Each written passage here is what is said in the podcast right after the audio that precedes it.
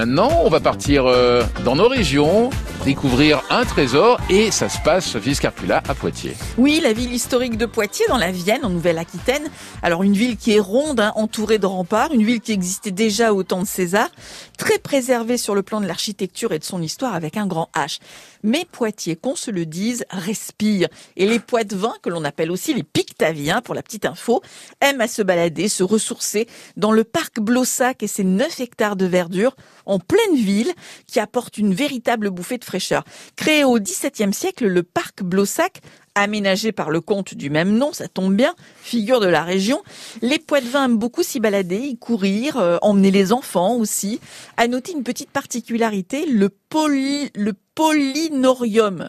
J'avais peur de me tromper. Le polinorium du, du parc Blossac un pollinorium, c'est sentinelle, c'est comme ça qu'on l'appelle. C'est-à-dire que c'est un endroit où les abeilles permettent d'indiquer l'état de présence des pollens et les services concernés euh, préviennent par une application, notamment euh, alertepollen.org, les personnes allergiques.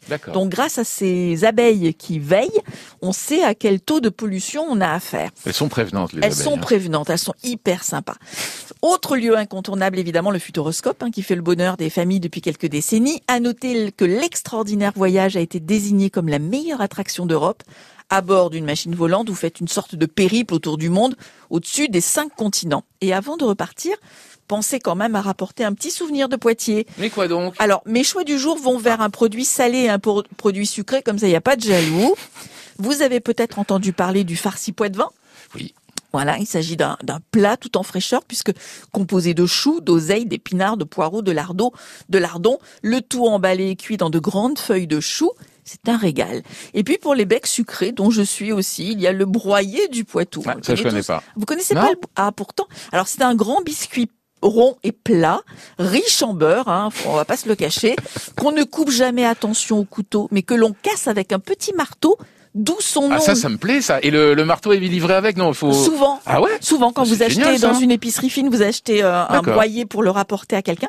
Vous avez dans le petit panier le petit marteau qui vous permet de casser ce broyer du Poitou. Alors je n'oublie pas le melon du Haut-Poitou labellisé, ni le tourteau fromager qui est mi-salé mi-sucré puisqu'il s'agit d'un gâteau de fromage à la croûte presque brûlée.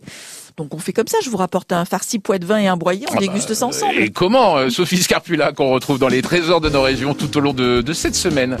Elle est là, elle vient vous saluer, tout en délicatesse. Voici le titre, à tâtons, Axel Red sur France Bleu.